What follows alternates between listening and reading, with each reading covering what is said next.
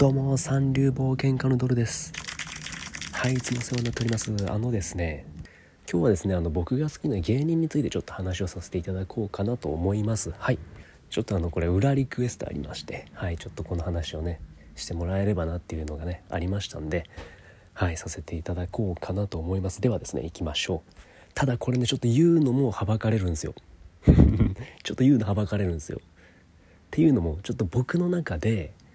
圧倒的にこの人が一番、圧倒的って言ったらあれだけど、この人一番だな僕の中でっていうのがもういるんですよ。もうこの人だっていうのがいるんです。でこの人の名前がねちょっと言うのはばかれるんですよ。ちょっとなんなら炎上するんかなって思うところもあるんですよね。ちょっと言ってしまうと島田紳介さんになるんですけど、島田紳介さんが僕の中で一番この人すごいなと思った芸人、好きな芸人、最近また渦中の人間になるっていう離れ技やった人なんですけど、マリエのせいでね、マリエさんのせいでちょっとまたあの人枕営業半端なかったっていうね、ちょっと噂が流されまして、暴露か、その前の時点で周知の事実だったってね、芸能界では島田紳介がやってるよっていうね、刺して驚かれなかったっていうね、逆に問題だろっていうところもあるんですけど、その方がちょっと僕の中の一番ある種すごいな、ある種ではないな、好きな芸人だった人で、まさかまたこんな形で10年以上経ってピックアップされるとは思わなかったでしょうけどね。島田紳介さんもあれは枕営業のドンだみたいな感じでね言われてますけども、で最終的に2009年でちょっと反社の人間とねつながりがあるということで、はい引退という形をしてしまった人なんですけれども、僕は中学の頃からずっと島田紳介さん見てたんですよ。番組でこの人ほど喋りが上手い人間はいないと思って僕ずっと中学の時から島田紳介さん見てて、でその考えは未だに変わらないんですよ。未だにあの人ほど喋りが上手かった人間って多分いないと思ってるんですよ。で僕が好きな芸能人の、芸人さんの特徴としては喋りが上手い人だから、言ってしまえば小籔さんとか好きですね。吉本新喜劇の座長さんの小籔さんとかちょっと毒のあるトークを得意とする人が僕の中の、好きな芸人になりますんで、それの最高峰がやはり島田紳介だったんですよね。で小籔さんももちろんすごいなと思うし、すごい尊敬してるというか、尊敬っていうのはまた違うけど、小籔さんも本当面白いなって思うんですけど、喋りとかそういう系統が好きだったんで、僕本当中学の時からオリエンタルラジオとかラララライ体操とか大嫌いだったんですよ。2700とかあの人たちが嫌いっていうよりかは、あの系統のリズム芸とか理屈の通ってない笑いが嫌いだったんですよ。100歩譲って理屈が通ってなくても勢いとかその絶妙な芸術的な感性で笑いが起こることはあるんですけど、僕の中で例えば野生爆弾の川島さんとか面白いと思うんですね。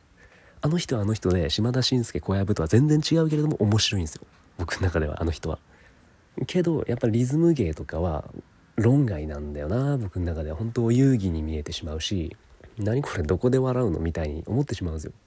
いやちょっとごめんなさいね、好きな芸人の話をするのに嫌いな芸人の話をする必要はなかったんですけど、そうですね、僕ちょっとあんまり物事を考えずにネタやってる人が好きじゃないっていうのがあって、その点やっぱ喋りっていうのは頭のいい人しか笑わせられないんですよ。だから島田紳介さんも小籔さんも本当に頭いいと思うし、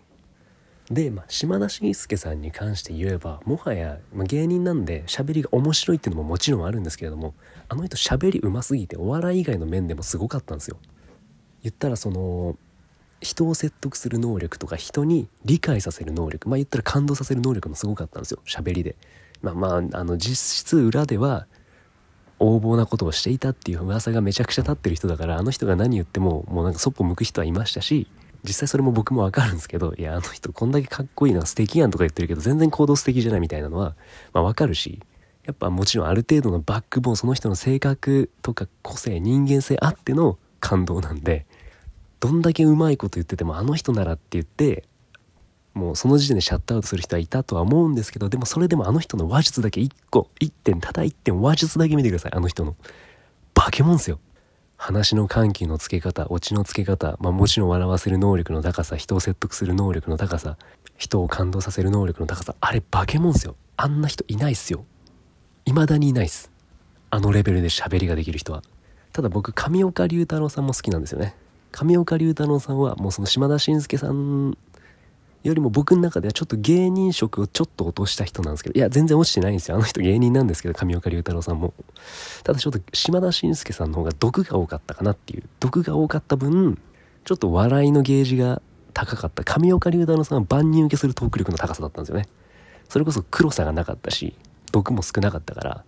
でかつ島田紳介さんにも劣らないトーク力があったから、まあ、それはもうどっちが上とか下とかないんだけども、笑いっていう点だけで言ったら島田紳介さんが僕の中ではトップで、喋りのうまさって言ったらちょっとこうつけがたいのが上岡龍太郎さん。まあすいませんね、あくまで素人の思う好きな芸人なんで、別にこれを言うことによってその島田紳介さんの箔が上がるわけでもないし、上岡龍太郎さんの箔が上がるわけでもないんですけれども、いやもう好きな芸人って誰って聞かれたら昔から必ず島田紳介って言ってました。そして必ず島田紳介って言う前に一泊置いてました。言うの怖いんで悪い噂流れすぎてて、僕スルッと島田紳介って言えなかったんですね。なんか躊躇しちゃうんですよね、やっぱりあの人の名前出すと。島田紳介ってみたいな顔されるんですよ。まあまあ特に女性人気なかったんで、あの人あんなに女性人気をかなぐり捨てた人いないっすよ、多分。あんなに喋りうまいのに。で最近でなんかこの人トークすごいできるなって思う芸人さんって特に誰だろうな。僕あんまテレビ見ないんでちょっとその点疎いから、その批判するとかもできない、批判すらできないですけど、テレビあんま見てない人間だからけどちょっと分かんないですね。それこそ千原ジュニアさんとか小籔さんとかはやっぱ喋りうまいなと思うし、未だに活躍されてる方なんですけど、ただまあ全然新しい人間とかではないんでね、二方は。あと僕ブラックマヨネーズさんも好きかな。漫才とか見るとバラエティにいても面白いですしね。やっぱり僕京都出身の芸人さん好きな人多いですね。ただ僕が名前挙げたその芸人さんってあんまりその女性受けがそんな良くないのかもしれないんですけどね。ただ昔ですけどね、彼女に好きな芸人を聞かれた時に俺はあれかな、島田紳介とか小籔とか千原ジュニアとか好きかなって言ったら、私それ全員嫌いって言われましたけどね。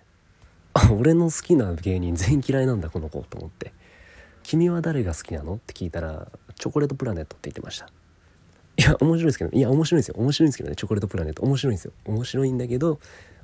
まあじゃあ僕とすごいそのタイプは違うんだなっていう感じはしましたね。あとクレヨンしんちゃんも好きって言ってましたね、その子は。言ってました。